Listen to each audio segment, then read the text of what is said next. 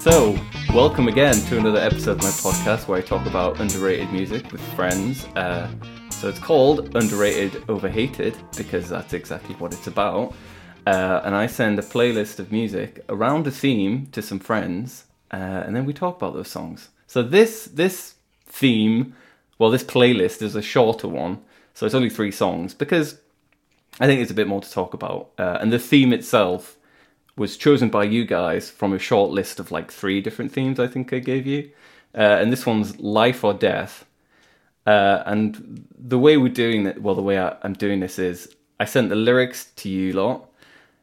You, I think, I gave you a bit of time to just look at the lyrics by themselves, and then I sent the songs. Um, so it's kind of like looking at the difference between poetry and lyrics because the first time you saw them, obviously they're kind of formulated more as poetry because you don't know the music. I assume I assume none of you had heard the music before, um, and I guess it was kind of influenced by the fact because when we first because you guys were on the other episode where we talked about like higher culture and rock music, um, and I think Emma was saying that the lyrics to Icarus were a bit hammy and we the rest of us were like, yeah, maybe maybe if you read them on paper, they're a bit hammy, but they work really well as lyrics. I, um, I think that was kind of the general conversation. And then um, a few weeks ago as well, one of my friends um, in my band, we were talking about someone I can't remember some lyricist, and he was like, "Oh yeah, he's a poet, isn't he?" And I was like, "Well, no, he's he's a lyricist." But it, it's interesting that people like if you're a really good lyricist, people are like, "He's a poet" or "She's a poet," and it's like, well why is that a higher compliment? I mean, there's no further thought along those lines than that. I'm not expecting us to talk about that specifically, but that's kind of where I came from. I was like, well, what is the difference and why why do people talk as though like poetry's poetry's just really good lyrics? And I think people do that quite often, don't they? And they don't mean it in like a very concrete way. They just say, "Oh yeah, he's a poet." But it is interesting that people say that. So anyway, that's just yeah. I think of... it's mostly said by people who don't really know what poetry is. Yeah, yeah. So like I, it has its own rhythm that is different to what is required. Yeah, yeah. Of lyrics. Sure. And I'm, yeah. I'm not saying that people who say it are wrong, but it is interesting. It's interesting. They're usually wrong though. I think I think what it comes from is that poetry doesn't need anything else, and they're sort of saying these lyrics are so good. I would love them even if they had no music. Whereas some mm. lyrics really need the music yes, to yeah. work. That's and I don't point. think that necessarily makes them bad. It's just slightly different. Yeah, yeah. Like that's that's fair, and that that leads us perfectly on to the songs then, because mm-hmm. you did see them without music at first. And you yeah. did have the opportunity to, to think, do these actually work as poetry? Mm-hmm. And then obviously you get the opportunity to think, do they work as lyrics? Um, and I don't know which song to start with. We could either start with the one you, I assume you all hate the most, and then and what then, could you be about to say, Jacob? I don't know. Do you want to start with your least favorite and then end with your favorite, like end on a good note, or do you want do you want the opportunity to just kind of finish on a rant? I don't know. I think let's let's start on a positive note. Um, should, should we do what what we what is often called a shit sandwich? Should we go good, less less well i i still think it's really good. Um and then i don't know it's up to you. Um i did just we call that a praise sandwich in the biz. Um i don't know how about one of you just chooses one of the songs to start with? And then we'll just start with that. I'm not really first so i actually had heard i recognized the lyrics to one of the songs. Okay. Um which was and when i die okay, cool. but i thought because you didn't give us artists that it was going to be the Laura Nyro version, mm. which I am very, very fond of. And I love her as an artist. So I was, it was an interesting surprise to hear the Peter, Paul, and Mary version, which I know I, is more well known, but I have never mm-hmm. heard it. Cool. Well, we'll start with that. So I'll just briefly say again that we are the subject is life and death, which is kind of a wide thing, but all three songs kind of fit within that. Um, but yeah, okay, let's start with that because that's a great song. Um, and I won't like because it's got an interesting story behind the song as well, so I won't go into that. And maybe you know bits of it, Catherine, but um, it's kind of if you you'd already heard the song, so I guess you didn't come to it fresh as a piece of poetry. No. So I guess how, how, I'm quite curious to hear what Lottie and Emma thought of that. Like when you just saw it on the page, um, and when I die, um, like what were your thoughts? I think I. Well, y- Oh, you you go. first, Emma. Sorry, I had the lyrics over the Zoom window. Um, I I wasn't going to say anything very profound, only that I was surprised in exactly the way I imagine you set me up to be surprised when it was very jolly. like so, so what do you mean exactly? I'm not trying to trick you. It made it you the way you say that makes it sound like I was trying to trick you. I wasn't necessarily trying to surprise you. Well, no, like, yeah, like there's a dissonance between the subject matter and the upbeat Hmm. nature of the music. But well, I guess, well, I guess we can get onto that. But yeah, I mean, if I was just curious what you thought about it on the page in the first place, place because I guess if you would just read it as poetry, like, what were your thoughts? Uh, what what kind of thoughts do I you don't want? know. Do want like is not like- I don't know. I didn't really I didn't really know like how to prepare for Yeah, this, yeah. so I've turned up to supervision without notes. Is what I've done. No, no, because Um, I'll just throw out what I think because obviously I heard the song first, and then I never had the experience of just looking at it as lyrics. But I think like as lyric as poetry, it's just on the page. It's not amazing. It's not really that much at all. It's just kind of, Yeah. um, it just does what it does. Really, kind of, is workmanlike. I guess I- is almost what I'd say. Um, gives you an indication. I felt like looking at these lyrics. I mean, I was like, oh, I bet it'll be a sort of folky kind of song. Maybe it's because it's that sort of emphasis on kind of repetition and not a big kind of tonal variation. A lot of um, like like slow movement. And I yeah, when I listened, like Emma, I was kind of surprised because I was like, oh, this is quite Mhm. jolly. Um, but uh, yeah, I, I wasn't. I didn't feel as though there was a huge kind of divide between. I didn't kind of look at the lyrics and then listen to the music and then be kind of like, oh yes, these are two very different things. I kind of looked at the lyrics and was like, these look like lyrics without music. yeah, Um, which maybe we can, I don't know, unpack. There's my supervision word. Uh, well, why don't you unpack it for us then? What are your thoughts? oh, you turned it round on me. You turned it right round on me. because Well, I'm the supervisor here. That's I. That's the... No, I'm the supervisor. Reinbold will try and regain power. She'll try and oh no, there's gonna be a coup. Oh, you know it. Um, I, I guess the when I when I first looked at all the lyrics, all um that you gave us, the other two songs felt more like poetry on the page, Right. whereas this felt more like lyrics. And I think my gut would be that's because of uh, you noted the repetition, so it felt, which isn't necessarily something. Well, you get it in ballads,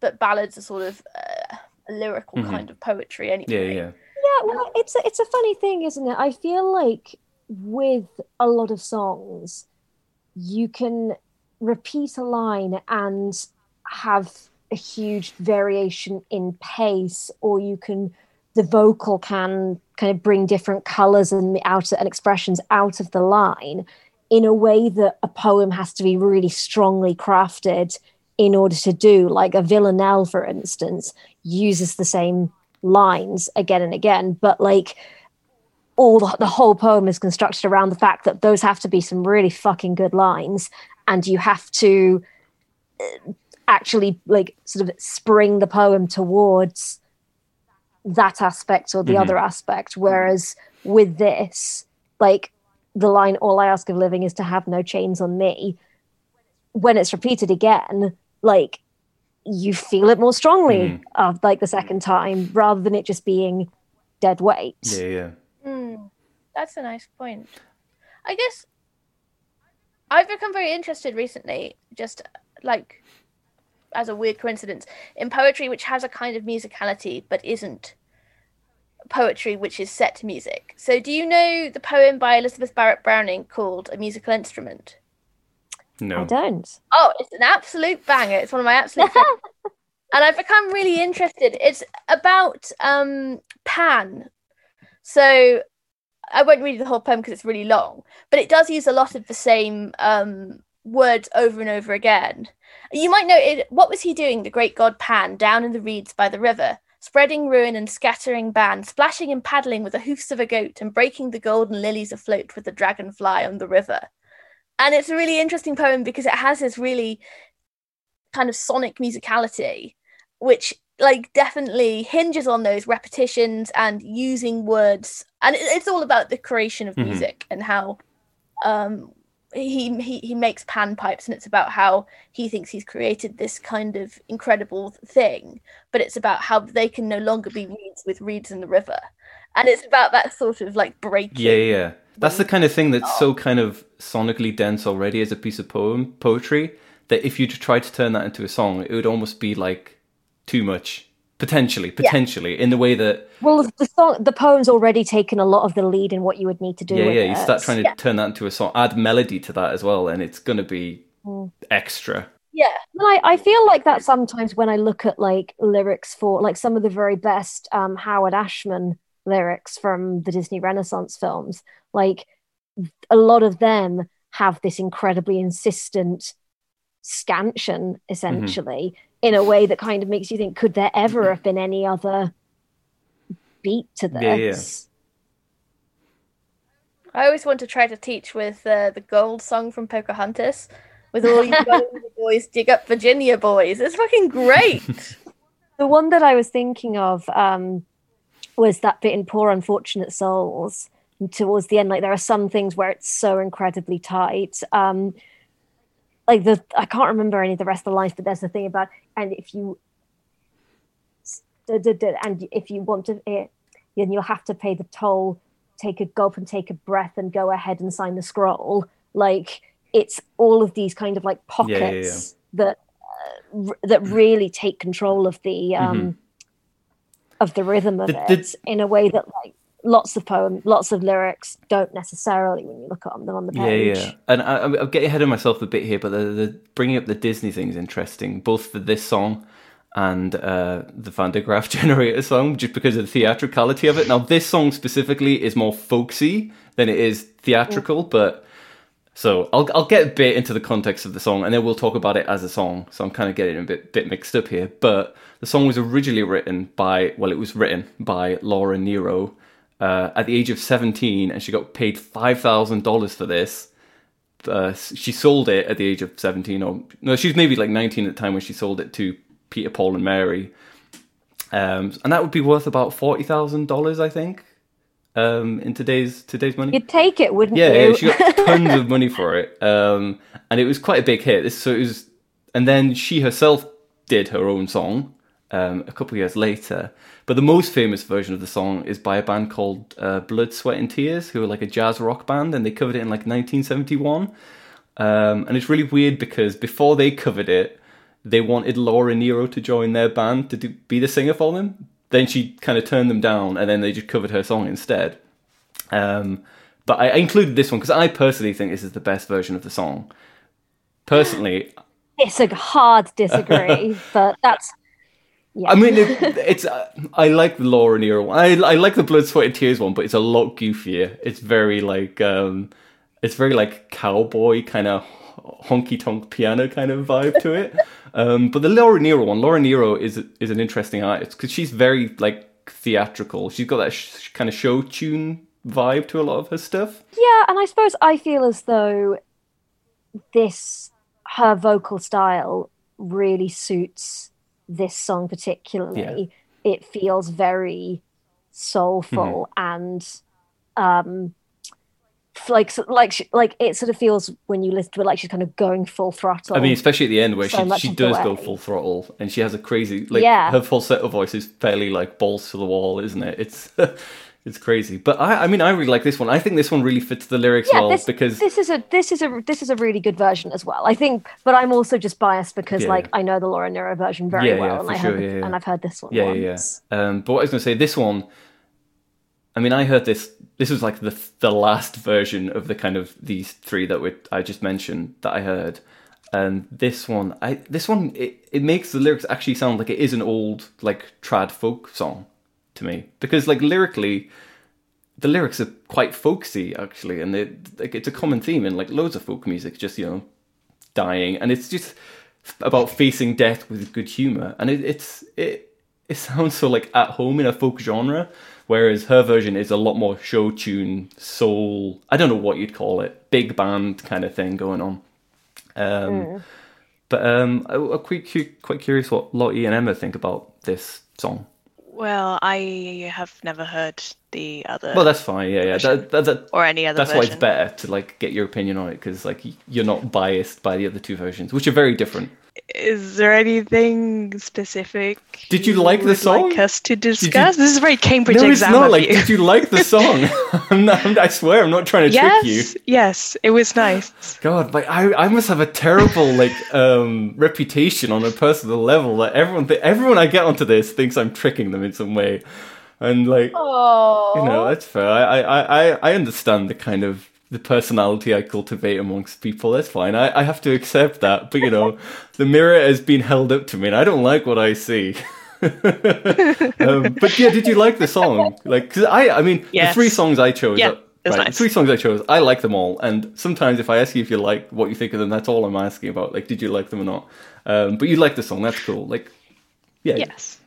You know, I, I mean, do you like do you listen to much folk music? Because it sounds very traditional folk as well, not just like yeah. more mainstream or what you'd call like folk pop. It's very like rustic folk to me, and I love that. That's the thing I really love in music. But I, I wonder if you like, did you particularly like the song? Is it just like, yeah, it was nice? Just like, yeah, it was nice. Yeah. Like, I don't particularly, I don't, I neither have a problem with folk, with folk nor yeah seek it mm-hmm. out. Um, it's just it's there, yeah. and it it didn't trouble me in the way that perhaps uh, one of the other ones might have. I can feel that you're like saving your energy to really just like go to town on that song. Oh, I I'm really looking forward to it, and I, lo- it, yeah, in many. in many ways, this is the song that I have the least strong feelings cool. about. Yeah, that's cool. What about yeah, what about you, Lottie? It was quite nice. Quite nice. Yeah, I wrote pretty fun. Pretty fun at the end. uh, I, I, was pleasantly surprised. Like I, I, thought the lyrics were fine. I thought yeah, the folk is very kind of trad folk. It's a kind of folk that you like. I like more kind of sad indie wailing.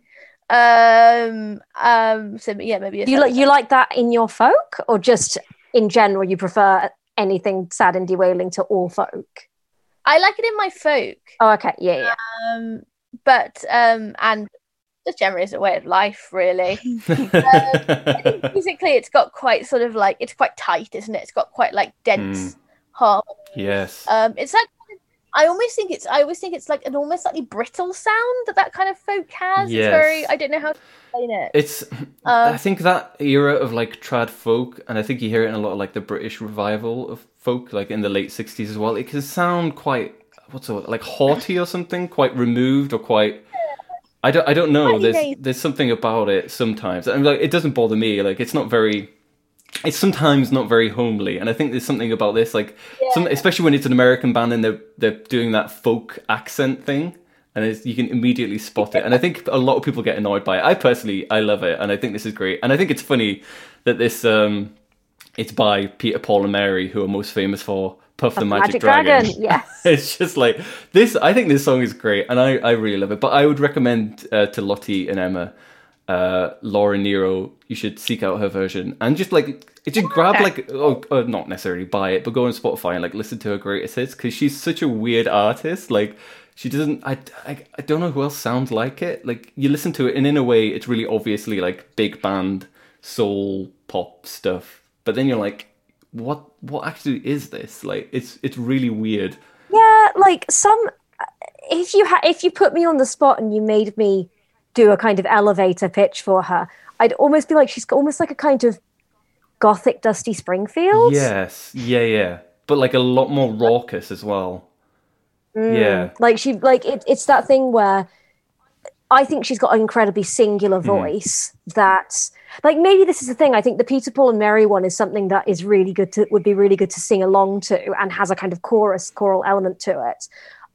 You there's no singing along to or maybe or maybe there is in in in that kind of more sort of soulful I know what you mean though. I know what you mean because element to it. Like because it's uh, like you would to watch her belt belt this out I don't know. I, maybe I was like, no, no one else sing. Let her go. I, I know what you mean. I know what you mean. I, I think it's the folksiness of the Peter Paul and Mary version which makes it a bit more sing along. And I, I love that. Yeah. I love the harmonies. I love like the interplay of like uh, the female vocal and then the tenor and the baritone. I think especially like the last verse with the baritone bit. I think is awesome. Um, it's a cool song, but yeah, definitely recommend looking up more of Laura Nyro. I wouldn't necessarily recommend looking up more of Peter Paul and Mary, partly because I've my never main, listened to any my, other than other than Puff the Magic Dragon. My my main this is so this is so terrible. I have one memory of like ever hearing of Peter Paul and Mary, and it's in Saved by the Bell. Zach Morris's mum talks about having gone to a Peter Paul and Mary concert. Wow. So it's very much a kind of like the past, the parents of people who were teenagers in like the late 80s mm-hmm. would have liked. I mean that yeah, that and is I about the right the generation, now, yeah. Yeah, but I love the fact that now it's kind of come full circle again, and you wouldn't necessarily be like, "Oh, that's what my mum yeah, likes." Yeah, yeah. This is like who who listens to that anymore? And to us, I can't yeah. say I don't know anything about them other than like they they they're a bit of a meme, I guess, unfortunately. But I I love this song. But we'll. Sorry, what was that, Lottie? Sorry, I think I know something. Didn't they do a cover of "Leaving on a Jet"? Yeah, they, they've done lots of covers of like folk songs, but I mean, I know they covered that. I'm not sure if I can remember ever listening to it. Um, plus, you know, John Denver reached perfection with that song, so no one should ever ever cover it. Hey, I don't know. I mean, I think I reached perfection. It's the first thing I learned to play on the guitar. Just like very soulful rendition, which was definitely like not me scrabbling to find the chords, and definitely me just wringing every ounce of uh, feeling out of John Denver's words. That is a good song. That I do like. I do like leaving on a jet plane.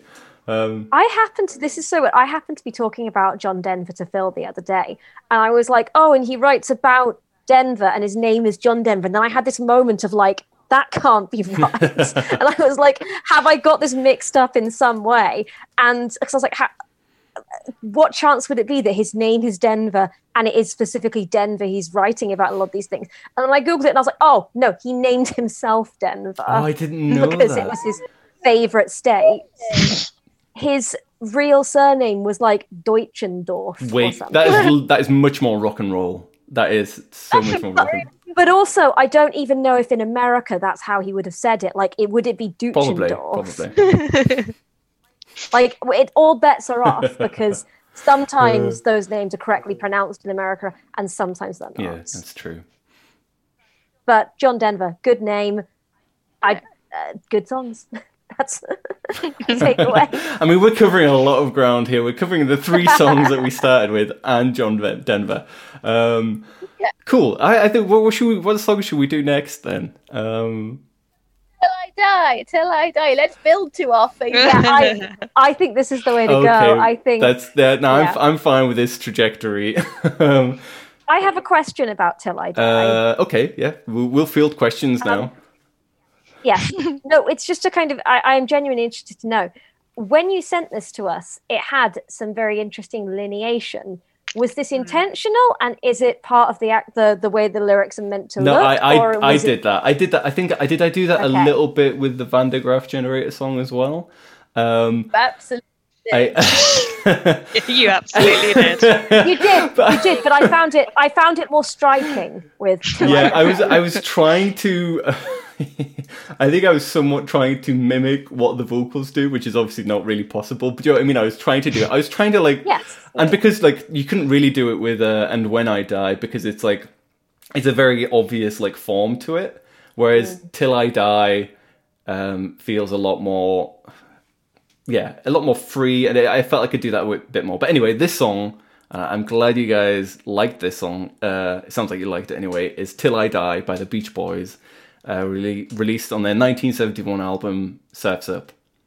Um, so when you saw it just as poetry, who wants to start? What did you think of it? Well, how do you think it you know worked as poetry? I actually liked it a lot. Did I like it more on the page than I did once I listened to it? Possibly. Ooh. It's not. I don't dislike the Beach mm. Boys at all, but um, I think I was expecting because again, I didn't know it was Beach Boys till you sent us the mm-hmm. playlist. I think I was expecting something a little bit more minimalist mm-hmm. because of the fact that the lyrics are very minimalist. Yes, yeah, yeah. And I liked that mm-hmm. sort of sparseness, yeah, the simplicity mm-hmm. of asking a question and repeating a question, and also the fact that the questions that are asked are very beautiful, mm-hmm. and the sort of the bare quality of lines like "I lost my mm-hmm. way," "It kills my soul." I love mm-hmm. that. I I think at, on the page, this is my favorite. Mm, interesting, cool. And uh, just as a side note, I think it's, it's it's always interesting to get people to listen to this song because they don't expect the Beach Boys to say, "It killed my it kills my soul," given you know. I was shook. You got me good. um, I know that's all you ever set out to no, do. No, no, it's not. It's it's genuine. It's an interesting because there's a few things about like the context of the song and about what a lot of people who know the context end up thinking about the song. I'm quite curious. I'm being very mysterious here, and again, it's not a trick, but I'm quite curious to hear what you think um, because I tend to disagree with what people say. Um, but I'll stop trying to be. I'll stop being mysterious, and I'll. I'll. I'll Lottie, what what do you think? What did you think there? Or Emma, either of you can go. I will do some talking. Go for it. Um, I think that one of the things I like about the Beach Boys, well, the only Beach Boys, well, not the only Beach Boys, one of the Beach Boys songs I really like is probably God Only mm-hmm. Knows. Mm-hmm. And I like that because it has, you know, it's very, you know, love actually or whatever, but it has this very like intense melancholy mm-hmm. uh, at the heart of it where it's kind of like, um, you know, if you should ever leave me, though life would still go on. Believe me, the world could show nothing to me. So what good would living? Yeah, yeah. Me? People, it, it's like a really popular song for people to play at their wedding, and it's just like, well, it opens yeah. with "I may not always love you," um, and it obviously like takes that back a bit, but it's just like really yeah. melancholic, and also just like deeply insecure, and just like codep- just like codependence as well. Like when you, it's also it. the theme to the uh, TV show Big Love, I believe, I've which was about a polygamist Mormon, yeah. um, like a, some dude. I wish I could remember who played him. Ginnifer Goodwin is one of the wives. Jeanne Tripplehorn is one of the wives, and um, Chloe Sevigny, I mm-hmm. think, is one of the other wives. And they, and it's a thing where the husband dances with each in turn as this song plays. Ah. Uh, oh, not this, not not till I die, but God only knows. And um, I I really like God Only Knows as well, but I have to disassociate it from like the the myriad uses of yes, it yeah, yeah. in other media yeah, when I listen to it. But I think I was surprised about this song because, you know, looking at the lyrics on the page, it seems very. It, I, it kind of went the other way for me, right? Like it seems mm. very. Well, actually, no. Actually, that's nonsense. It's the same idea, which is that the music I found quite, quite beautiful, quite moving, quite uplifting. No, not not uplifting, but kind of that pleasing kind of melancholy. Mm-hmm. Um, but I thought the lyrics are just really, really sad. Whereas I felt more optimistic about the whole thing. Yeah. I was like, oh, this is a piece of music I wouldn't mind having played at my funeral. Whereas if you just looked at the lyrics, you'd be like, oh, it kills my soul. Mm-hmm. So I, I, that was kind of I, I, was I would say pleasantly surprised, and I liked it reminded me of um, one of these things first with that sense of sort of objects. Yeah, yeah. And... I was going to ask when you, when you read the lyrics, then what what kind of percep what kind of preconception did you have about what the band would be or the music would be? Did you you kind of touched upon that? kind of emo. Yeah, yeah. I thought it would be actually much more. I thought this would be the folk one, right? Because I thought, I thought uh, when and when I die was going to be Laura Nyro, and then this would be something that was more folksy, yeah, yeah, pure guitar and like some I, I am I did imagine it as being very sparse. Mm-hmm. I was surprised at how much how, how much instrumentation there is and how much texture. I was really thinking that this was a lyric that could sustain something quite um uh bare, mm-hmm. I guess. Yeah, yeah. Because it's just like even though the lyrics themselves are also bare, I think they just have a potent a potency to them. Is that a word? Yeah. Um yeah, and uh, this is a really random comparison as well, but um, something something about it really reminded me of like one of my favorite songs from the musical Godspell, um, which is called "By Your Side" and is and is like sung to Jesus, but is um, has a lot of lines about like um, I'll put a pebble in my shoe and watch me walk. I can walk and walk. It, it, it's just got this kind of like simplicity of imagery and a simplicity of language. Mm. Like it's really pared down to the most basic words, the most basic images. Um, and so I thought it might have a similar instrumentation to that, mean, yeah, yeah. which again is just very, it is again from that kind of like the like Godspell obviously is from that sort of late sixties, early seventies. I don't know. I'd, never heard of it. Um, yeah. what, what, what did you think, Emma? Then I, I think from what I gathered, it sounded like you were keen on this song. Yeah, I liked it a lot. Um, what were you? What, like, what did you think when you saw it just as as poetry? I mean, the imagery is good shit. um, you know, I don't really care for poems that don't rhyme. um, so yeah, I guess like I find it hard to look at an incomplete thing on a mm-hmm. page. Um, and like imagine what it's supposed to be. Is one of my objections to studying drama which i like to use to antagonize catherine. Like it's Wait, an, when, when did that happen? Um, well i used to tell you that i didn't think plays should be studied as part of the english tripos because they're incomplete artifacts. I must have blanked that out. You, you, didn't like it.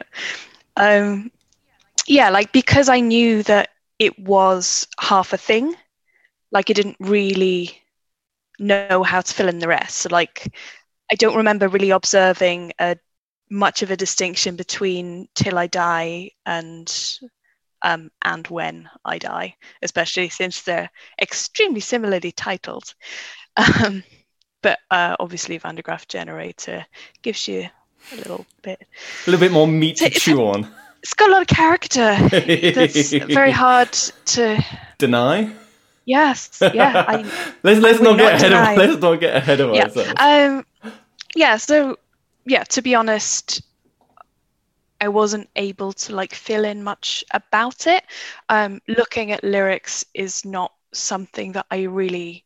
I've never looked at lyrics before. I've listen to a song really that's probably the first time i've ever done it that way around apart from like sometimes when you go to someone's wedding and it's in a church and like you don't really yes, know them yeah. very well and they pick these weird fucking hymns and you just try and move your mouth at the right time and not be too blasphemous. Yeah, yeah, I um, totally agree. That's the only... I've, I've never done it, and this is why I kind of thought I I'd do it here. So. Actually, I used to in the era when you couldn't really access, like before YouTube existed when I was about like 11 years old and I started getting in really into Leonard Cohen, I couldn't access all of the, his songs, ah. but I could find the lyrics online. Mm-hmm. And so I used to like read them as if they were poetry. See, now there, which... there's a there's a musician where you can do that more, and it's obviously mm. a lot more appropriate to do it for. But let's let's not go down that yes. track too much because Leonard Cohen's a whole other world. He's a whole other yeah, kettle yeah. of Cohen, right? But like even like unless the lyrics are like really like top one mm-hmm. I really don't like to like see them even if I'm like listening to them at the same even if I'm listening to the song at the same time as I'm reading the lyrics, mm-hmm. it makes it worse because like very rarely are lyrics good quality poetry. Like often I'd yes, much rather yeah. just let it sort of pass and judge it on what it is. I don't like to look at it written out in print because I'm like, oh, that's that's kind of dumb. Yeah, yeah, I totally know what you mean. And that's there's, so there's something dumb that I missed out of the um, the lyrics when I wrote them as poetry for this song, which is that it kills my soul. Hey, hey, hey. Did, did, did that did that trigger anyone? Because that used to annoy me about this song. Now, I mean, I don't really care, and it's always been one of my favorite a Beach Boys songs and B songs at, at all. But I used to think it was a lot goofier than I do now. Did, did when you listened to the song, did that kind of register, or were you guys not bothered by that? register for me so much, but I do. I remember as a teenager reading lyrics for songs, which I did really obsessively. I would always get those little booklets for CDs um, and kind of buy a CD and then read all the lyrics in the car on the way home, and then listen to the CD and then often listen to it whilst reading the lyrics. Mm-hmm. Um, but I used to become really frustrated because all those little like interjections and hey hey heys and oh yeahs never get printed in the official lyrics. And that annoyed and you? Did you think they should really should? frustrate me. like I think it should be an accurate record, and I think they are part of the song. Mm-hmm. Um, so did you were you were you incredibly annoyed by my uh, failure to do that? but I mean, the thing, like the thing about turning that song generally into uh, lyrics, when you get to the coda, like you just can't do that without putting like brackets and like offset lines everywhere because the way there's yeah. just like so many voices at once. That I was just like, well, if I'm gonna miss that bit out, I'm gonna take out the hey hey hey because I think the hey hey, hey it doesn't bother me anymore, but it is.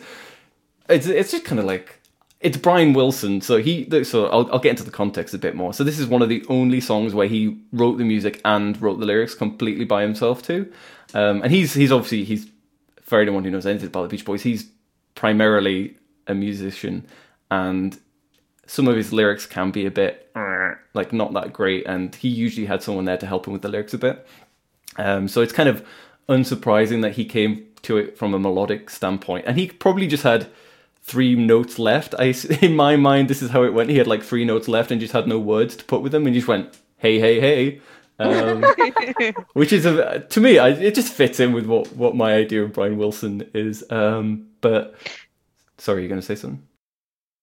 Is it after both of them? After I lost my way and it kills my soul? I think it is. Or yeah, just once. I think it is.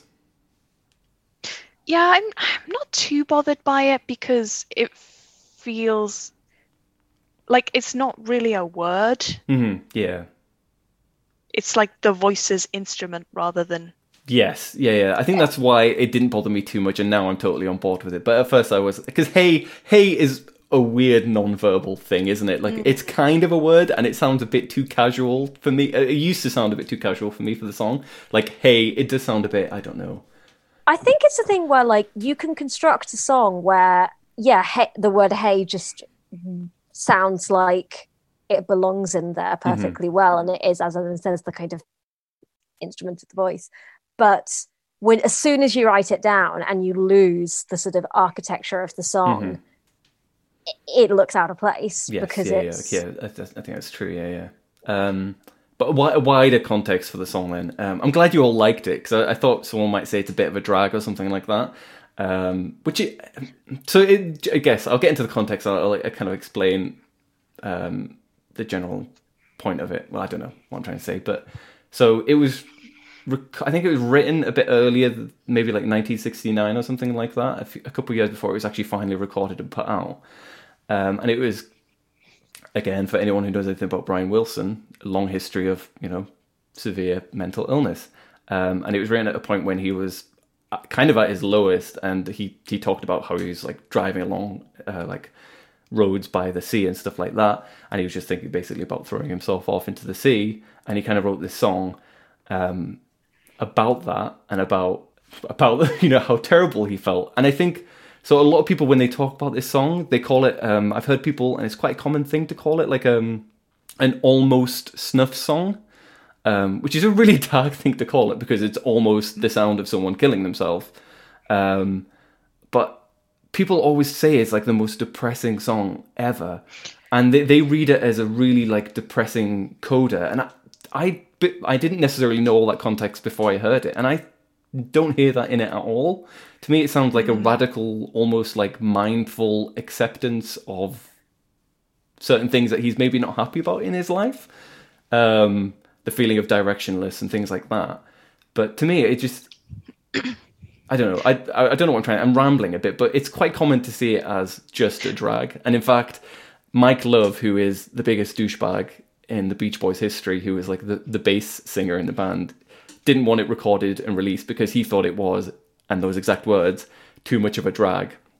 Um, and I think he was completely off the mark, as always, because he's a piece of shit. Um, but I don't know. What do you guys think of that? Because well, I mean, is interesting. Like now that you're saying about that other way of reading it, I can see it apart from the like what are they interjections of like i lost my way and it kills my soul mm-hmm. um apart from those i think it totally makes sense as a reading but my brain snapped to the drag version mm-hmm. but either you sent this to me at either a really good or a really bad time because pandemic got me like the angstiest i've been since i was like 16 like mm. um so I really, I really enjoyed it in the same way that I indulged in similar miserable shit. Mm-hmm. Um, it's it is interesting. It is as it, an edgy teenager. Yeah, yeah. But to me, I, I guess it, it, wasn't necessarily all the way through it that I. It, it, for me, it's the coda. To me, like until I die. I think a lot of people saw that as like it's really depressing. Like he's just accepting that you know he's going to be unhappy till he dies. But I heard it as like oh, I'll be these things until I die, and I'm okay with that. I guess like that's the part I, I and it I don't can know. definitely be seen as like a kind of expression of the human condition. Yeah. Yeah, it's like Stoic philosophy. And I, mm. I mean, I love Brian Wilson, but I think I don't think he was trying to make that point. I'm not saying you can't read that into it, but I just well, think yeah, it's. I mean, I think... Stoic philosophy is like not super fucking deep. It's just like you yeah, can't yeah. control your circumstances, or you can control as how you're going to feel about them. Yeah, yeah, no, it's true and I don't even I'm not even sure I don't know exactly um I don't like I'm not saying I don't think either of the interpretations is correct obviously I'm I don't think that way about these things but um I don't know I think it's interesting that there are these two quite divergent schools of thought on it and to me I just never heard it as a musical song mainly because I just think that coda is so brilliant and perfect and to me it it's clearly not happy but it sounded I don't know. For me, the best Beach Boys is an almost like it's hymnic, isn't it? It's almost religious. Uh, it's kind of like adjacent to that kind of experience, and yeah, so it's not happy, but there is that kind of uplifting part of it. I don't know. Words almost fail me, which is why it's so good. Yeah, well, it's which uh, yeah, which makes sense why it reminded me of Godspell, which obviously loads of the songs in that yes, are kind of yeah, inspired yeah. by parts from Gospel of Matthew. Hmm. So like, that's, that's it's the same sorts of parable like imagery. Yeah, yeah, it's true. Sorry, I think Lottie, you're going to say something as well just that it was yeah just mel- i think melancholic is the word right it's mm. that sad but it's that kind of good sad mm-hmm. right? mm. like, like when you have a cut and you poke at it I'm not sure if I'd call that melancholic, but yeah, I, I know. I know. I know. I'm sorry, you weren't trying to say that. I know what you. I totally uh, know what you mean. Yeah, but also, I guess I felt when I listened to it, maybe this was just my kind of misreading, but it felt to me more about, and this is why I compared it to one of these things first, like the other side of that, like kind of going back into being things. So mm-hmm. being a cork on the ocean or whatever, kind of being a leaf on a windy day. And the way that the coda I've put, I like the fading out, not ending, feels in keeping. Mm-hmm.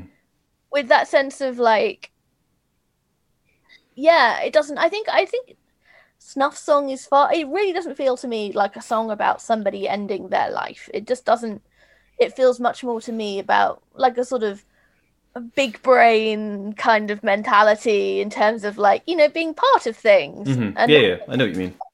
But we're all connected man. But just like you know. Yeah yeah. No yeah I, I totally agree. greater.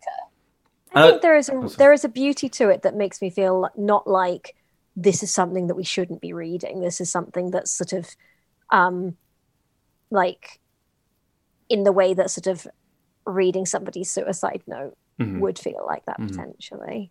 Yeah, yeah, no, I totally agree. And it, sorry, on the on the on the note specifically of the fade out on the coda, Brian will like that is Brian Wilson's favorite thing in the world. Like obviously yeah. God only knows does that when it has the round yeah. and it fades out. And and I'm quite curious what what you do you do, do do any of you object to like fade outs in songs? It's a really common thing I found and I don't understand it that people like it's so lazy to fade out in a song. And it's one of those things that you listen to a lot of if you listen to as much Beach Boys as I do, you're like ninety percent of these songs fade out, um, and it seems to annoy a lot of people. And it, I didn't even realize it was a thing that could annoy someone until I found out that it was quite common, and it just I don't know. Like to me, it is. I mean, Beach Boys have a very specific kind of mood and aesthetic. Obviously, there's that early like surface stuff that everyone like. It's the kind of famous stuff, but the the more like Pet Sounds era stuff. I assume you've all probably listened to a lot of Pet Sounds. I don't know. Um, it's very dreamy, and it, for me, it feels very appropriate to fade them out because it. I don't know. It's hard yeah, to... I think fade fade outs really work for the right kind of song. Mm-hmm. I think probably when people say it, they like dislike fade outs in principle.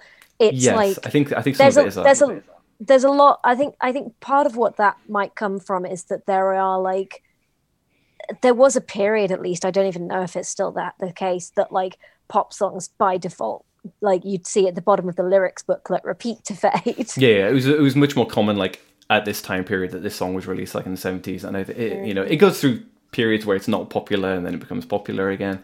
I don't think it's particularly popular at the moment. Um, and I do think I you're think right. Some people yeah. object on principle because they're like, well, it's lazy. How do you not know how to end the song? I, I don't know. I think it's the kind of thing where like it's not it's not good to see it as a default option. Mm-hmm. It's good. It's a kind of it's a technique to be used mm-hmm. when it's effective and when and it can be incredibly effective. Mm-hmm. I agree. Mm-hmm. Cool. Um, but yeah, okay. I'm glad Have you we reached the, moment? Yeah, I don't know if I'm trying to put it off or if I want to dive into it. Let's go for it. okay, cool. So we've had two songs that we like to varying degrees. Um, and this third song is by a little band called Van der Graaf Generator, uh, which is obviously the coolest name for any band ever.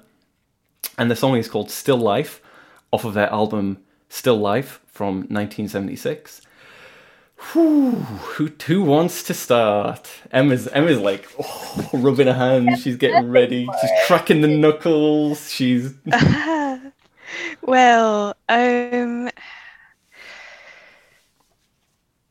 what what to say, Jacob? what to say? Um, it's very um, I am fourteen and this is deep, and you know when I heard it set to music, like I was like, more than one person was involved in this. Someone should have said something. but also, like setting it to music does make it like like it's easier to ignore lyrics, like going past your ears than it is on the page. So, in that respect, you prefer it as a song. And I do prefer it as a song. To ignore. No, the, yes. hey, look, because I, think... I, it can do something else while it's on. like when I was doing the homework, I would listen to like the first two songs, and I'd be like, because mm. it's also like twice the length of them put together as well. Mm, that yes, yeah, yeah, yeah, and and, and I totally agree. It's half the length of what we wish it was. I yeah, I agree. I agree with that, Emma. I mean, what does it not contain? How would you even expand it? Oh, okay. Um, Lottie, what, what are your thoughts on it? As, as lyrics or as a song? Just, just you know, just get it all out. Just get it all out. Um, See, this I mean, is catharsis lyrics, for you.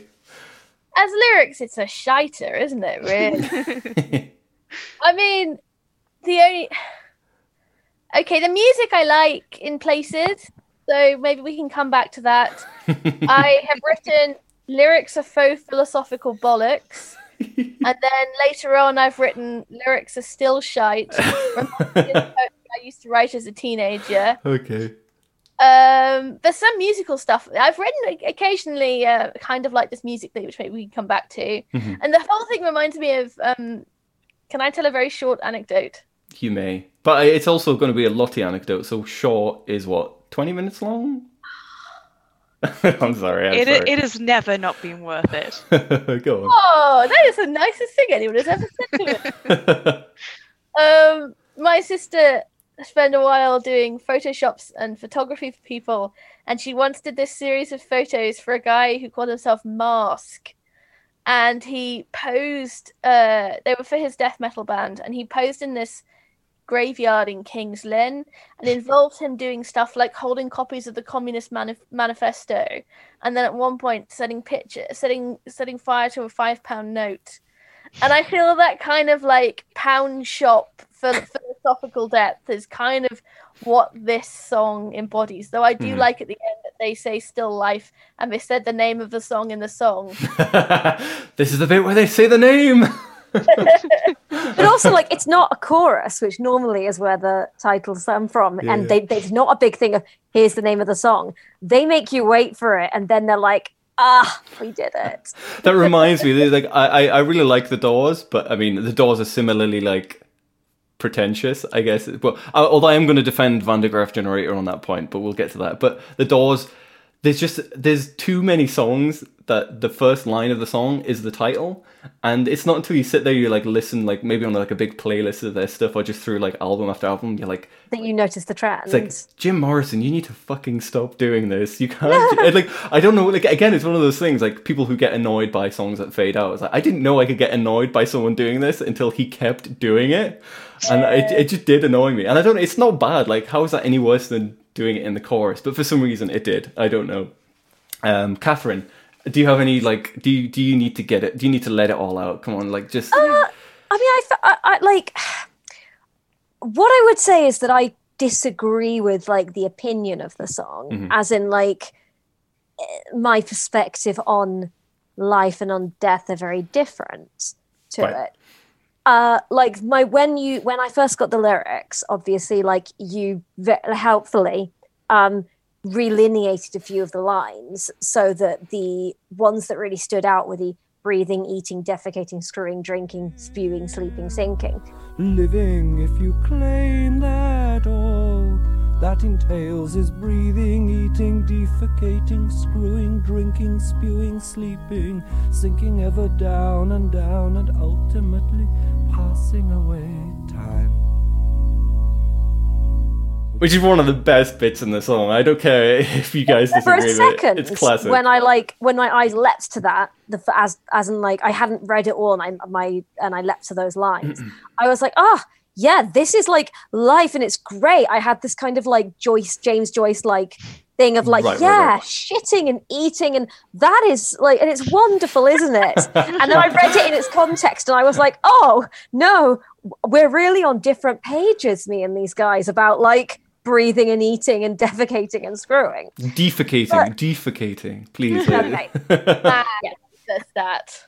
But uh. um, also, I have like a kind of a comparison came to mind quite quickly, mm-hmm. as in, this is like.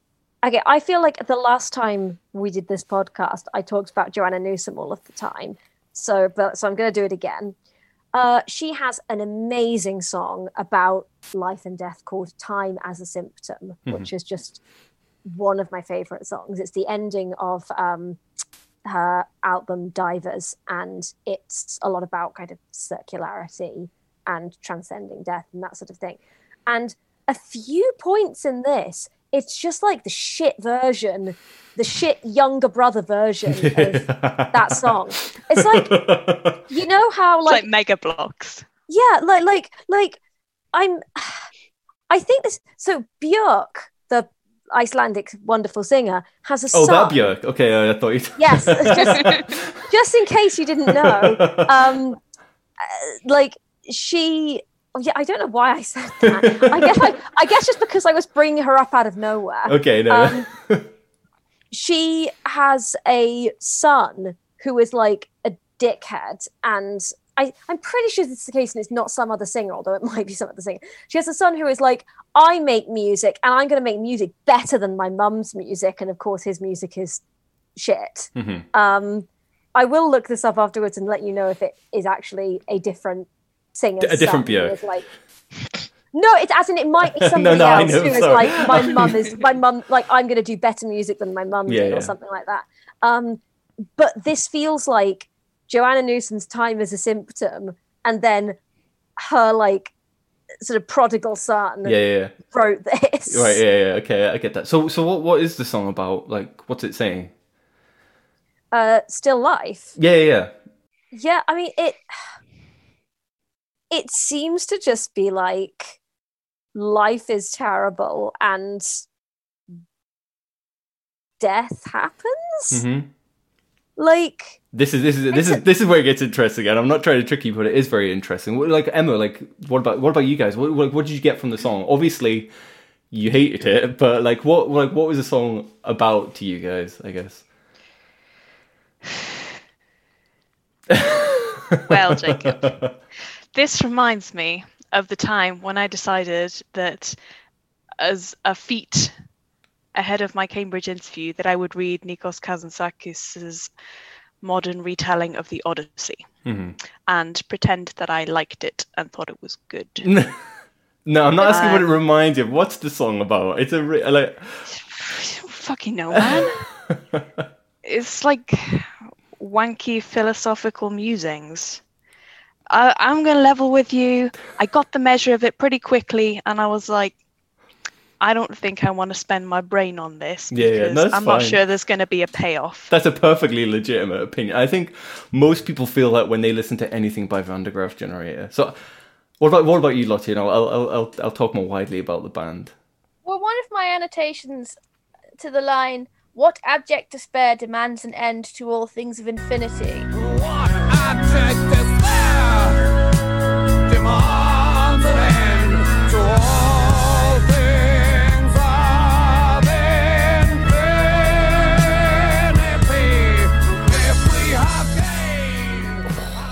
my it. annotation reads like, what does this mean? It's just words. uh, what do we... Sorry, I'm gonna have to push you. What What's the song about? What's it about? What's he saying? Well, towards the end, he's talking about trading something off for eternity. Because there's a bit earlier on where he's talking about uh, rings and engagements. Mm-hmm. And then later on, the woman to whom he's engaged becomes the toothless, haggard features of eternity, welcoming him between the sheets to couple with her withered. I mean, that was the low. That is the worst bit. I'm sorry, lyrically. No, that's pure I, metal. I love it. I, no, the best. I, the best bit is the um, um, the what abject despair bit. But um, so, sorry, Lottie, finish your thought. No, and... talking about coupling, like anything about to couple with her withered body, my wife. Ugh, I hated that bit. I was very open to a lot of the rest yeah, of the yeah. song. I tried, but mm. not that. I am not open to it, but I guess I maybe he's trying to say we do things to give our existence meaning in the face of the abject. You know, I have a PhD and people use the word abject, and I, I use it too, and I don't know what it means. uh, particularly with a capital A. Okay, uh, okay. But like in the face of, I guess, the eternal horror of things. We do things to like fruitlessly create meaning in our lives. And I think he's talking about like romantic relationships as part of that, but ultimately just becomes part of like the hideous snare of everything. Okay, cool. I mean, Maybe? I, I mean, I, I'm just gonna say so. I'm not saying you guys are wrong but I think it's interesting that my my reading of this song and this band is so different, like so totally different. Like they're are, are they a bit wanky? Yeah. Are they dark and like a bit edgy? I can't really argue against that, but I never had. Right, so I'm clearly a bit of a fool. I stopped recording myself while leaving the other channels still going. Um, so I'll just briefly sum up the band. Um, Van der Graaf Generator, for me, in my opinion, I, I just think of them as a really great, fun band. They're definitely like dark and theatrical, uh, but to my mind, I w- I wouldn't really call them pretentious, although I'm sure a lot of people would disagree. Um, so, this song in particular uh, is actually, as far as I can tell, and this seems to be the common consensus amongst all of the fans pretty much, uh, a sort of sci-fi theme song about uh, a race of people, possibly humans in the future, uh, making themselves immortal and completely invincible, essentially, uh, and becoming sick of life after living for literally millions upon millions of years and not being able to end the kind of perpetual life of, you know, everything becomes the day to day. I guess. I guess that's the kind of the point of the song, and you know, I guess you can make I think a lot of people would say that they're making a wider existential point about you know maybe we should be glad we die or something like that, which which is kind of a a theme within you know Greek literature as far as I'm aware about you know the immortality of the gods. Um, it's actually in Tolkien as well. You know, like uh, it's a gift to men that they die and they don't live forever. Actually, so it's kind of a yeah, it, it's in its own space, and I'm not necessarily sure myself if the song is trying to make that kind of existential point or whether it's just full blown sci fi. For me, I just kind of see it as full blown kind of sci fi space opera that is admittedly very dark. Um, so yeah, it's, it's definitely not the kind of lyrical subject matter to suit everyone's tastes. uh, and it, I still think it's perfectly valid to think they're pretentious or whatever. Uh, for me, though, uh, I just see them really as a a sort of HR Giger meets Disney. So you know, dark sci-fi theater, lots of drama and excitement. Uh, Peter Hammill, who is the vocalist and lyricist, who also had a very, very long and prolific career, uh, he's certainly in a quiet taste. He has what I might call, and I don't mean this pejoratively, but I would call his voice unrelentingly ugly. Um, it's not bad at all. I, I, really, really like his voice, but it's it's not pretty. it's not meant to be pretty. Uh, anyway, it's a, it's a shame I stopped recording myself as I can't actually reenact the conversation. Uh, but I'll just leave you with some commentary from my friends about the song. Um, obviously, spewing their vitriol upon it. Um, and then I'll give you their farewells. Thanks for listening. Well, I wish them really well. I wish them well. Yeah, they're, they're not actively harming anyone, so they should be allowed to get on with what they love to do. They, they never hurt me, apart from that seven minutes times. I probably only listened to it twice, so that's only like 14 minutes of my life I won't get back. I still hate the lyrics, although I think the the context is interesting, but I still hate the lyrics. But I did kind of enjoy it musically. Uh, I the first part I've written, I hate this, though it sounds like a mixture of Baby D and a Disney villain with church vibes. Um, and then I've put he says defecating funny, which starts to take away the threat of death. I've put suddenly funky, love the Hammond organ, lyrics are still shite, slight Pink Floyd vibes. Uh, I like the mute. there's some nice sort of like triplets musically, which I like. There's a bit which says like the music a lot, hate hate the lyrics, yes please all day to that sax. Aww. Well, it's that weird kind of Sprechgesang thing he's doing at the beginning and the end, and then like sort of pseudo Meat Loaf in the middle, um, which I kind of enjoy. Thank you for having us. Thank you. Thank you. Jacob. Bye. Let's see my dog. He's looking real. Yeah. He's got little rainbows on him from the door. Oh, he's lovely. Oh, hello.